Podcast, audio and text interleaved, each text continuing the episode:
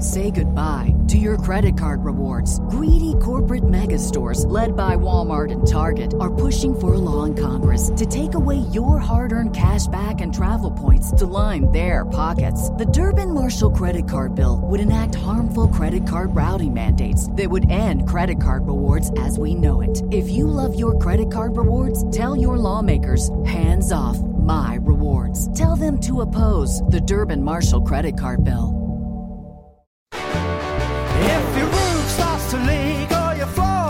Floor's really squeak, you live in a money pit. Money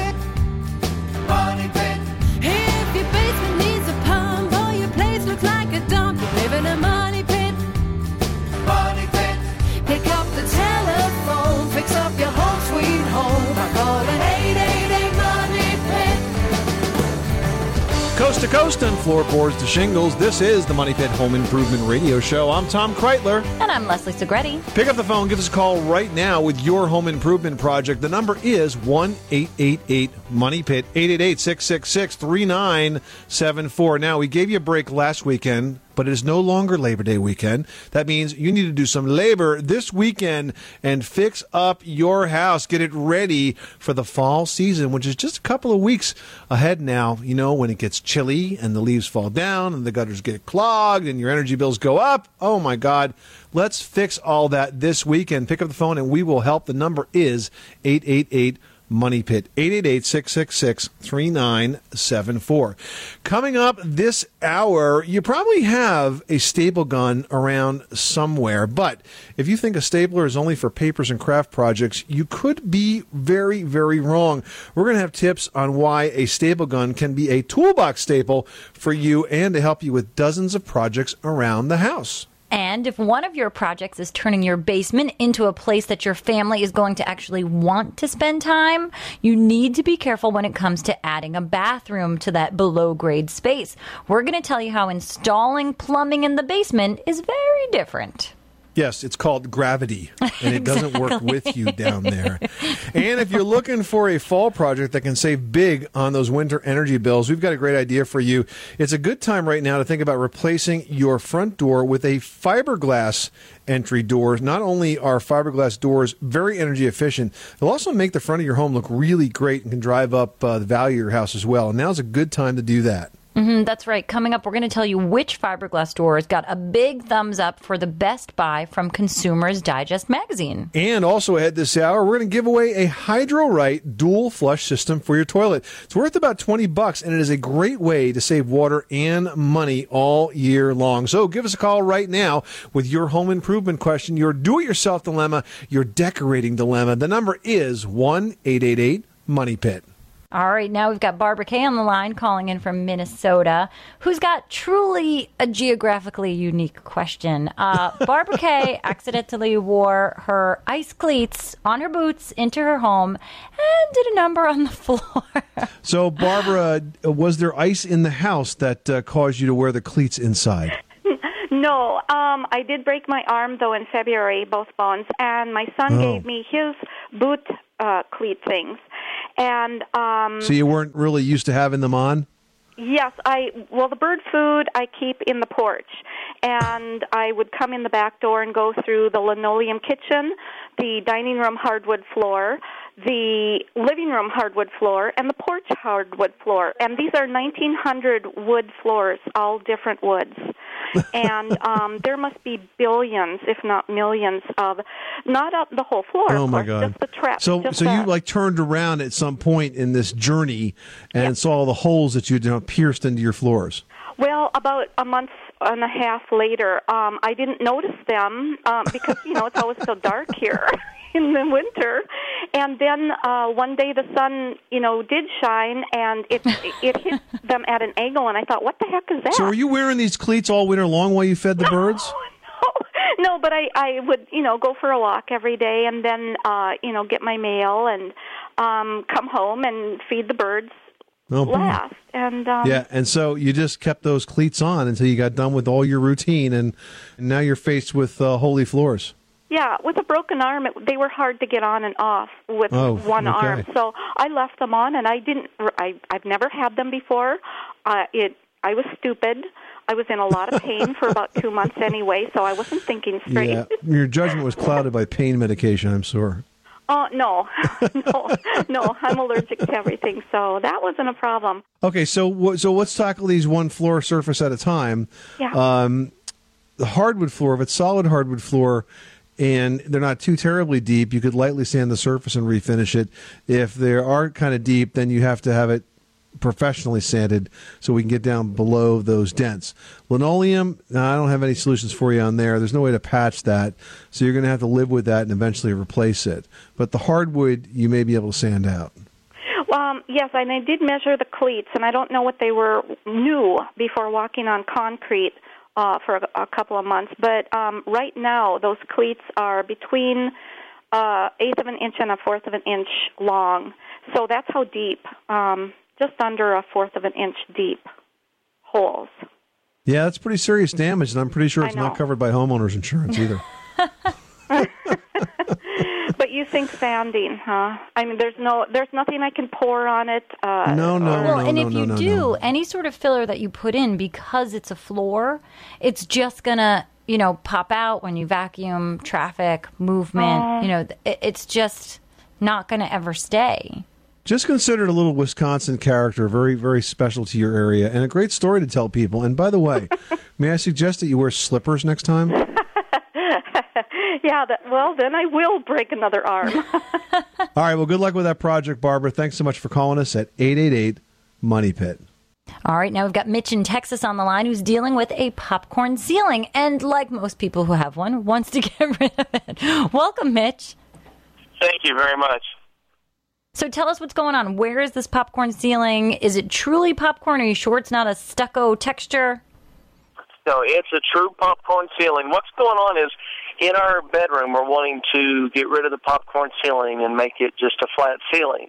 But the thing is, underneath the popcorn um, are circle paint patterns. You know how when they do ceilings, sometimes they'll take that brush and Oh, you got like the double whammy of textures. You've got popcorn and you've got uh, textured spackle.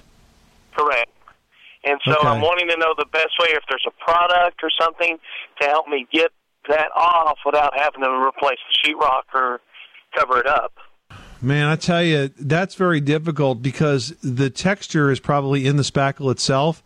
And if they've done it the way I think they've done it, you have to sand that stuff off. I wouldn't do it. What I would do is I would get three eighths inch drywall and cover that man one four by eight section at a time.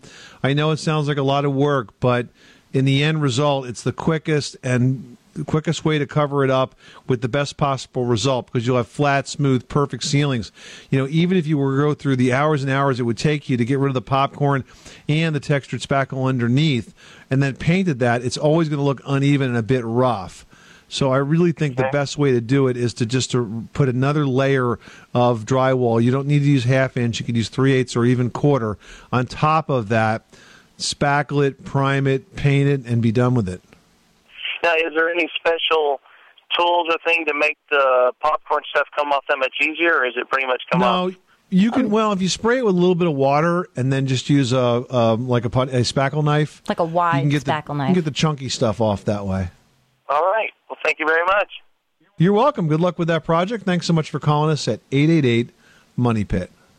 You are tuned to the Money Pit Home Improvement Radio Show on air and online at moneypit.com. Well, with the kids back at school, is your house a little quiet this weekend? Maybe you're looking for some projects to tackle around your Money Pit. If you are and you need a hand, we're here to help you with all of those to do lists 24 hours a day, seven days a week at 1 888 Money Pit.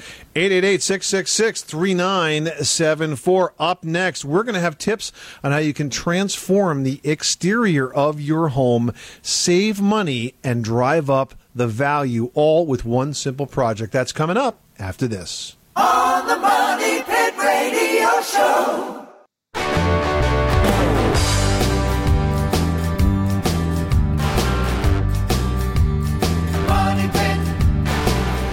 The Money Pit is brought to you by InSinkerator, instant hot or hot cool water dispensers, delivering 200 degree hot or cool filtered water in an instant at the touch of a lever right at the kitchen sink. Perfect for homeowners looking to save time in the kitchen. For more information, please visit www.insinkerator.com. Making good homes better. Welcome back to the Money Pit Home Improvement Radio Show on air and online at moneypit.com. I'm Tom Kraeutler. And I'm Leslie Segrete, and we want you to pick up the phone and give us a call at 888 Money Pit because we are going to give you a hand with your home improvement projects that you might be working on this weekend or planning to tackle next weekend.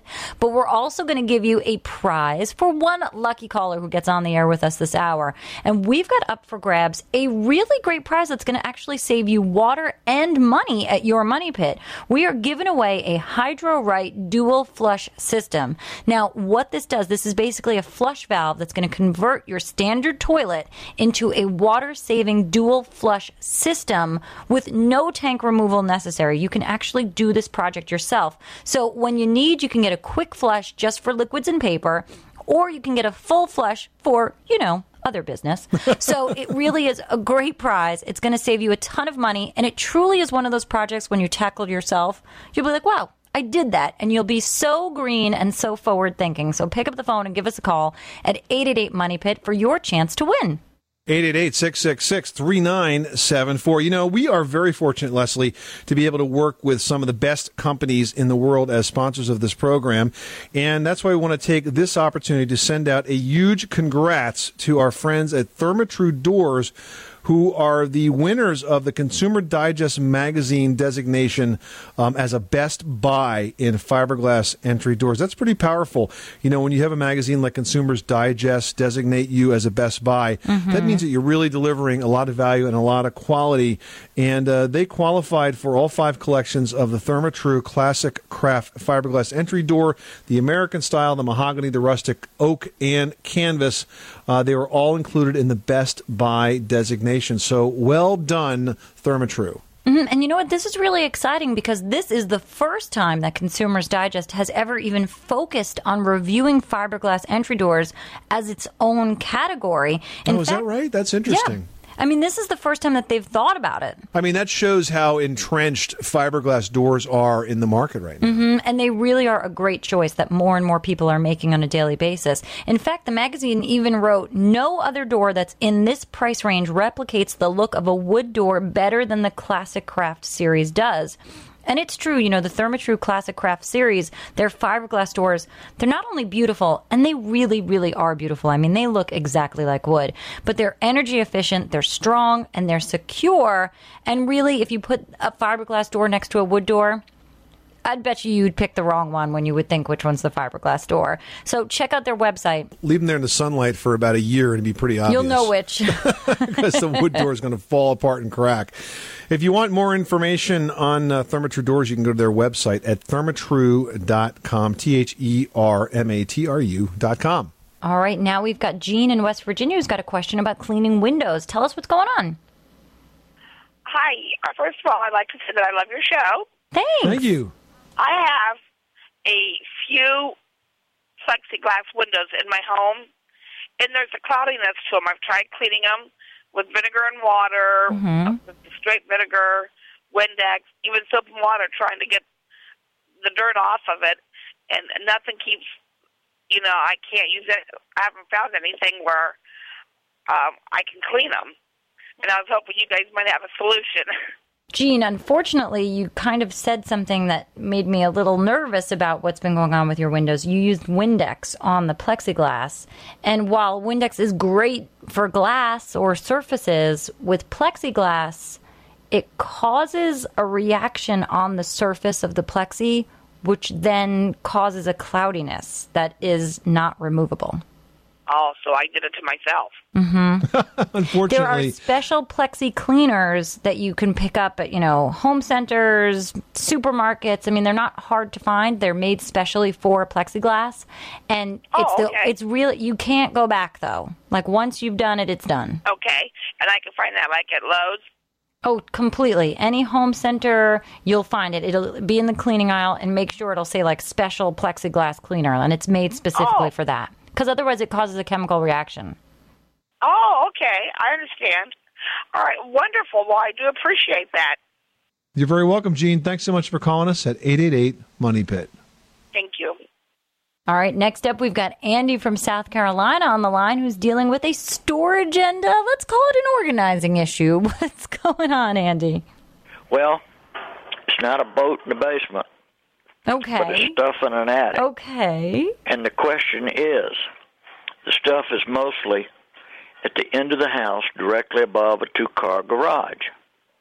The good news is the two car garage is away from the street.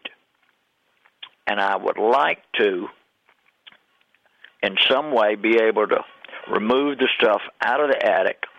And I'm thinking that the louvered vent that's at the peak of the roof on that end of the house is something that either I can hinge or I can take out completely and reinstall it or put a new one in. Oh, you mean to get the stuff out? Is it the easy way out? to get the thinking? stuff out because I I got see. lots of stuff.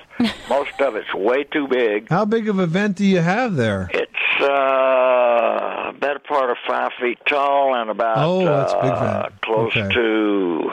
Uh, Well, and I think that's probably a reasonable solution. That's a pretty uh, quick way to get all the stuff out of the attic, and then uh, you know, next time don't fill it up so much. well, it, it it it was filled up a piece at a time through the years. yeah, I know, not all at once, right? Yeah. It's kind of like that boat in the basement thing, but it's you know it's stuff in the attic. And my wife said I would not bring it down through the house. Yeah. well, I think it's a reasonable solution if you have a vent that is that big, if it's five feet wide, you already got the structural hole in the attic. And, you know, if you can take it apart and get all that stuff out, put it back together, it might not be uh, that big of a deal. Once you get that out and the uh, space is now empty, it's a good opportunity for you to also re insulate in that area. Does it have a floor on it? It does. All right, so you might want to think about, uh, you know, checking under those floorboards, seeing what kind of insulation you have. If it's filled up, you could actually add some additional insulation on top of the floor. Of course, you wouldn't be able to restore things there, because what you really want in in uh, your part of the country is about 16, 18 inches of insulation that will really keep those air conditioning bills down, as well as the heating bills if it gets chilly. Well, I recently had the house re-roofed, and I put in a nice new uh, high-end ridge vent when we did all of that. Well, that was smart. And we also went back with these power turbines. Well, that wasn't smart. Power You- turbines weren't smart. No, if you put a ridge vent in and you match those with soffit vents, that's really all you need. You don't need uh, an attic fan. You don't need these spinning vents. Uh, they're not as effective as continuous ridge and soffit vents. So get the stuff out of the attic, improve the insulation, improve the ventilation, and you will be good to go. Sounds good. Thanks so much for calling us at 888 Money Pit. Jim in Minnesota's on the line and has got a question about roofing. How can we help you with your project?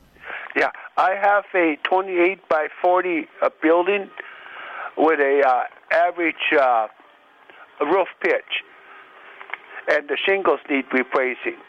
Okay? Sh- should I put uh, tin on the roof boards, or I hear here that uh, we should put uh, boards that run horizontally uh, on the roof boards, then nail the tin on top of the these horizontal boards? All right, so first of all, Jim, you have asphalt shingles on there right now. Yes, Are you planning on removing those shingles? absolutely. All right, good.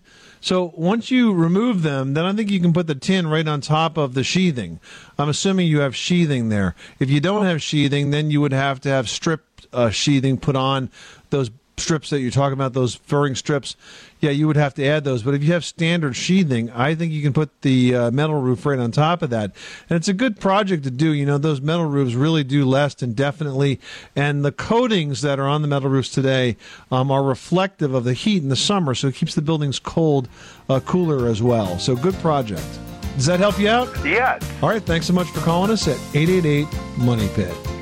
This is the Money Pit Home Improvement Radio Show. Coming up, are you thinking about installing a bathroom in your basement? Well, the biggest challenge can be summed up in a single word gravity. We're going to tell you how to make that plumbing system flow uphill after this. On the Money Pit Radio Show.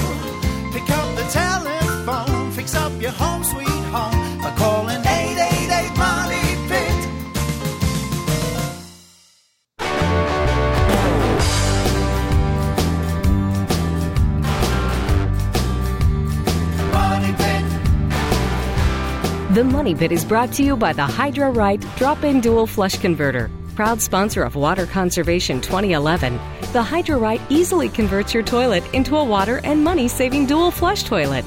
Push the quick flush setting for liquids or the full flush for more.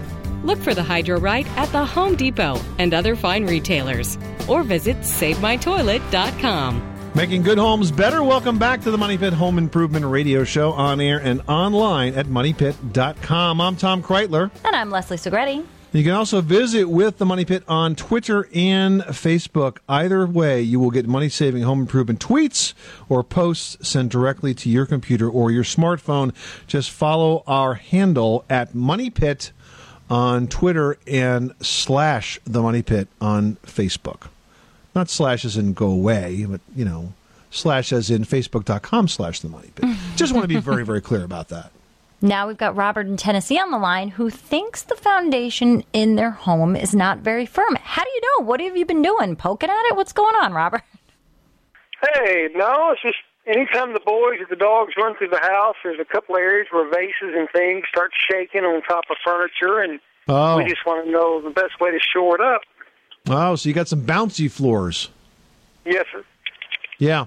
Uh, well, let's see. A 1919 house is going to have uh, beams that are a little bit smaller than what we would put in today, and probably not much in the way of bridging. So you can put in some uh, mid-span support to that. You could add another girder down the middle of the of the floor joist to kind of half the distance that they're traveling. Now, this girder doesn't have to have the traditional foundation associated with it you know, some stiff lolly columns would do the trick here because really what you're doing is just trying to take in the flex out of the floor joist. But that kind of bounce is not really that unusual in an older house. Uh, and I wouldn't be too terribly concerned about it, but if it's bothering you, you could put in a mid-span girder to take the bounce out. Does that make sense? It does. I have put a couple of them in. I just find that I wonder when the blocks will ever settle that they're under because it seems like every other year I have to go back under there and, and jack them back Tighten them up, up. some more. Okay. Hmm. So, I mean, if that's the case, then you might want to go through the trouble of digging yourself out of footing. It doesn't have to be, you know, three foot deep, but if you dig out the floor to the point where you've got maybe a two foot square hole, fill it up with concrete, and place the lolly column on top of that and make sure that's under the girder, then, you know, I think it'll be a, a longer term repair for you. Okay, sounds good. You can mix it up yourself just with, uh, you know, a couple of bags of Quikrete or something like that. Okay. And Robert, you can always enforce the speed limit in the house with the kids. Well, that's that's a never-ending problem there. I hear you, Robert. Thanks so much for calling us at 888 Money Pit. Thank you, Tom and Leslie. Well, today, more and more extended families are coming together under one roof, whether it's for an economic reason or a health issue. And if that's the case in your house, you might find yourself looking for more space or even an extra bathroom. And one of the best places to expand is actually down under. And no, we're not talking about moving to Australia. We're talking about your basement. Basements make really terrific living areas if they're properly finished, and that includes installing a below grade bathroom. To find out how to do just that, we turn to a guy who knows exactly how to make a plumbing system defy gravity. Our friend Richard Trethewey from TV's This Old House. Hi, Richard. Hey, guys. And most people think that putting in a bathroom below grade requires a lot of work and expense, but that's not necessarily always true, correct? Well, it always was. You know, you had because you didn't have gravity to work with, you always had to open up the basement floor and put a thing called a sewage ejector, this big uh, pit, like a sump pit that everything came into, and that was pretty extensive. And then we saw this product some years ago that allows you to actually put a uh, basement bathroom in without having to dig up the floor, and it's pretty, pretty ingenious. And what's that called? Well, it's a product called Saniflo, and uh, it has a variety of uh, iterations. One is just a straightforward unit that's a toilet that sits on the floor, and it has a macerator in it so that it'll grind up and pump out the waste through a relatively small pipe, a little three quarter pipe, and that will go into the up and then into the drain system. Uh, and then they also have one that can allow you to have a tub or shower drain off the side of it, and also allows you to bring a lavatory. So that it's it, but it makes most of its work be done above the finish or above the uh, basement grade of the floor. Now, is there any limitation to as far as the distance you might need to actually move the waste to get into the main sewage? Like, can you only keep it under a certain distance? No, there's no practical limit in residential. I mean, you could. I don't think there's a house that we couldn't uh, get this thing to, to pump it pump it out. Now, because it's sitting on the floor, I mean, do you have to build a throne to put your throne there? well, no, it comes off the back. It's designed that way, so you do see this little white uh, tank off the back of Okay. the toilet. Uh, and then it has a, a place. You you may have to build up your shower height. So if you have a really low basement, if you're trying to do a shower stall, it might get you into a little bit of trouble. so the toilet is different then. The toilet doesn't drain below it; it drains out the back. No, it's expressly made for this device. Oh, and It's a okay. matched unit, so it's not. You're not putting a conventional toilet there. But it's an ingenious. It's really ingenious because there are so many people that just would love to have a basement bathroom, and historically, it was just prohibitive to get this thing mm-hmm. done. Well, I know. I mean, in so many communities, there are a lot of limitations to what you can do as far as a, a bathroom in a basement area. So, really, I think the first step is going to your town's building department and find Yeah. out what the rules are. Because since I've started working as a decorator, I can't tell you how many families who've just bought a house and there's a bathroom in the basement and they're going to go do some decorative work and they go to file the permits, and the town's like, whoa, that bathroom's not legal. You got to get rid of it. I always prefer to be up front with a local local establishment and sort of you know when I when I had to do a uh, build a house, I went right to the t- uh, town hall and said, "Tell me how to do it the right way." And it's amazing how they become they go from uh, potentially your adversary to your advocate. Good advice. Richard Trethewey from TV's This Old House. Thanks so much for stopping by the Money Pit and to see a great video of how to install a basement toilet, including that Saniflo system that Richard mentioned. You can visit thisoldhouse.com. And remember, you can watch Richard and the entire This Old House team on This Old House and ask This Old House on your local PBS station. And This Old House is brought to you by Lumber Liquidators. Lumber Liquidators, hardwood floors for less. Still ahead, when you think about staples, do you think about the flimsy things used to attach to your school papers? Well, forget about that. We're going to tell you why a staple gun should be moved up to the top of your toolbox because of all the projects it can complete after this.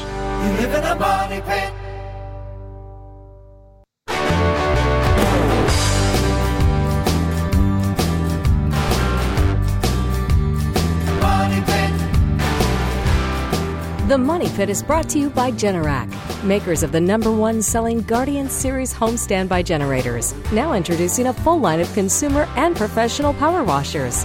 Whether you need to power it, clean it, or protect it, Generac can help. Visit Generac.com to learn more.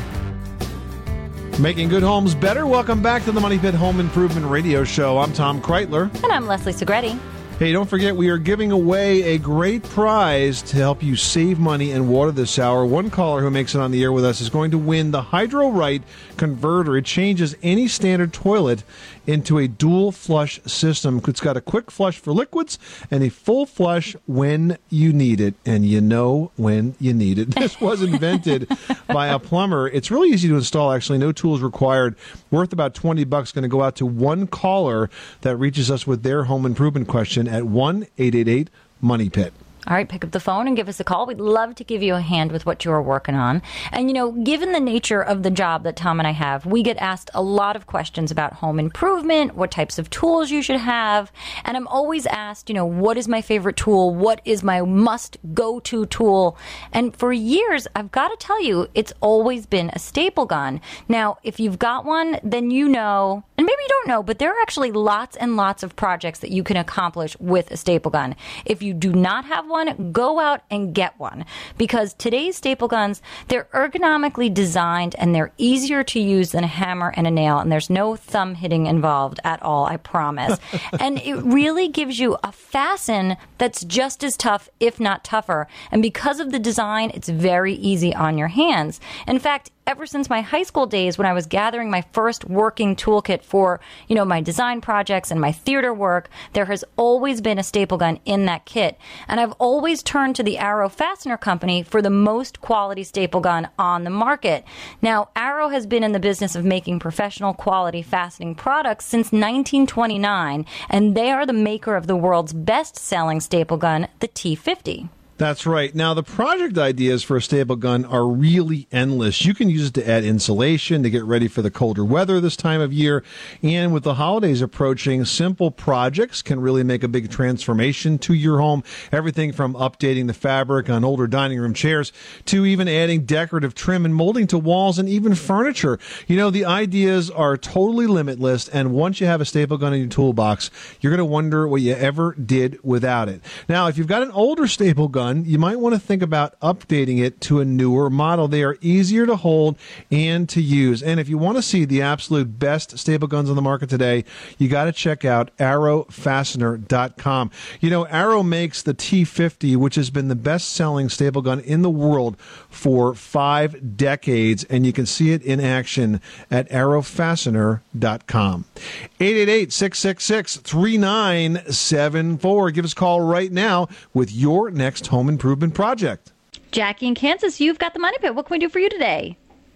Uh, yes, we're remodeling our a bedroom in our basement, and we have a door. We had a door in there that to the closet. It's a walk-in closet that opened into the room, and um, I would have. I would like to replace it with one of those uh, pocket drawers that Mm-hmm. doors that pull across, so it won't take out any Yeah, of are the you talking about the in kind that slides in so it becomes hidden, it slides into the wall? Or are you talking about another? Yeah. All right, not the kind that's more like an accordion. No, I want the kind that goes into the wall. Okay. And uh, our contractor told us that uh, that's a bearing wall, and we can't do that. All right, well, look, uh, even if it's a bearing wall, you can frame for it, but here's what you have to do. If your door is two feet wide, the finished width is, say, 24 inches, the size of the opening that you need for this Has is to be like double it, right? double that. It's even more than that. It's more like 50, 52 inches. So you frame an opening for, say, a 52 inch wide opening. You put the pocket door in and the and the hardware for it, and you leave the exposed part, and then it slides into the wall, and that part gets covered with drywall. That's why the header has to be twice as big. It's not in a normal door. If it's a two foot door, it's going to be you know 26, 28 inch header. But with a pocket door, it has to be twice as big. So that may be why he's trying to talk you out of it. I would further clarify that with him because you can put a header in. I mean, if you can have a two foot door, you can have a four foot door. It's just a slightly different header size. There's you know, a pocket door goes in the wall. There's something that they call I think is it like a barn style door where you Mhm. put this mechanism on the exterior of the wall so you would see it in the room and it can be kind of, you know, modern looking or it could be kind of like funky and country looking and the door hangs on this track and would slides wall. slide over the wall. And you can get like a fantastic looking door and like a really great looking track where it could be, you know, rustic and country and then a great, you know, salvaged wood type door.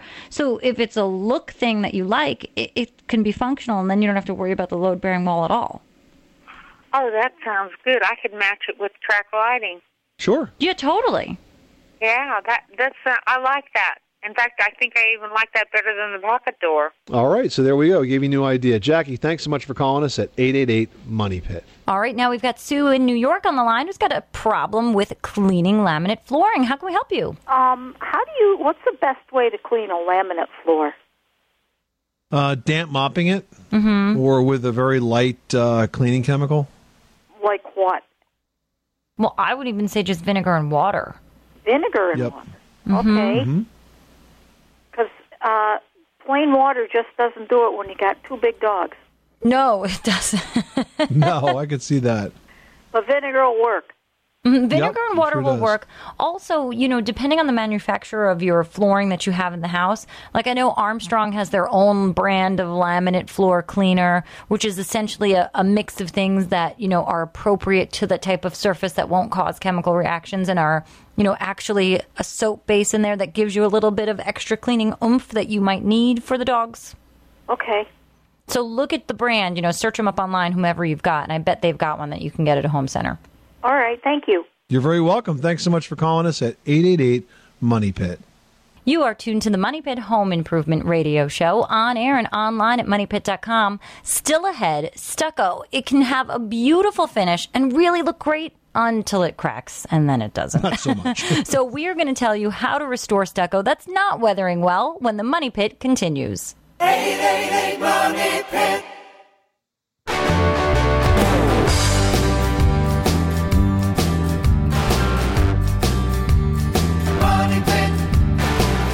This portion of the Money Pit is brought to you by The Iron Shop, the leading manufacturer of spiral stair kits.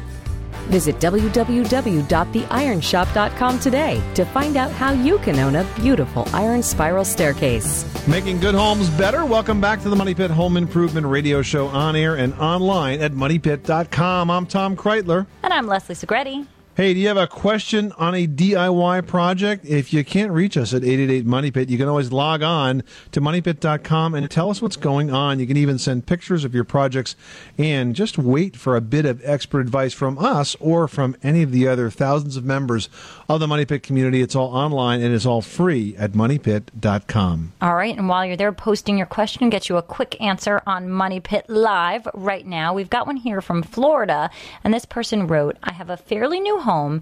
It's a concrete block house with stucco on the outside. The stucco is cracking all over the place. I want to repaint within a year, but I'm unsure as to how to remove the old paint, fix the cracking, and prep the stucco. Is it okay to use a pressure washer on the stucco? Should I use a certain kind of paint? Any advice would be extremely helpful. Well, my first concern is to make sure that the stucco is structurally sound. You say it's cracking. There's kind of two kinds of stucco cracking. You either get the cracking where it gets really loose and chunky and sort of falling off the house, and you get the other type of cracking where it's sort of like shrinkage cracking. And if it's loose and chunky and falling off the house, then you have a structural problem with your stucco and it has to be pulled down and replaced. If it's just shrinkage cracking, um, you can remove the paint using traditional methods, paint strippers, that kind of stuff. I would not use a real aggressive pressure washer because you're going to put a lot of water into it. Plus, pressure washers that have that are set strong enough to remove paint are going to score that stucco. You'll leave literally lines in it. Now, there is a type of paint called an elastomeric paint. Uh, there are epoxy based elastomerics that are a little more stretchy, and these types of paints can be applied by a professional painter, and they will have a lot of give to them. So, if the stucco expands and contracts a bit, um, they will kind of ride with that and not let the cracks go through. But it is very important to do a very good prep job. And we've got an article on the step by step called, I think, How to Paint Stucco. And it's right online uh, at moneypit.com. So head on over there for all the details on how to solve this problem. All right, next up, we've got a post from Sally in Missouri who writes My floor joists are 2 by 10s, 16 inch on center. Before I drywall the basement ceiling, I would like to stiffen the floor joists to eliminate bounce by installing new pieces of 2 by 10 perpendicular to the existing joists. How far apart should I put the new pieces of 2 by 10 I'm trying to find the balance between having it work and overkill. Now, is this known as sistering when you're sort of putting them right up to one another? No, sistering is when they're side by side. She said perpendicular. She's talking about blocking or bridging. Gotcha. Bracing them Now, across to one another. Bracing them right across from each other. And basically, I would take the run of the 2 by 10 So if, let's say they're 12 inches, 12 feet, I'm sorry, from pressure point to pressure point or Mhm. resting point to resting point, go right in the middle and put the blocking right down the middle of those floor joists, Sally. Now, a little trick of the trade is you can use solid 2 by 10s and you can offset them by an inch and a half. Why would you do that? Because this way you can end nail and not have to kind of, you know, get those nails in on a crazy angle. If you offset Mhm. them by an inch and a half, you can just end nail everything. Be very careful around the wires, the pipes. Don't cut any of that stuff out. And that will make a big difference on how stiff that floor feels, how much bounce it, it has. It'll really take that flex right out of it. Now, if that's not enough, go quarter of the way or you're good. Now, I think that going halfway is fine. The thing is, you have to do the whole thing from end to end. You can't just do a piece of it or it won't work. All right. Enjoy that project. Love working overhead, getting in your arm exercise for the day. This is the Money Pit Home Improvement Radio Show on air and online at moneypit.com. Thank you so much for spending this hour with us. Hope you got some useful home improvement tips, some ideas, some inspiration to avoid some perspiration on your next home improvement project. I'm Tom Kraeutler. and I'm Leslie Segrete. Remember, you can do it yourself. But you don't have to do it alone.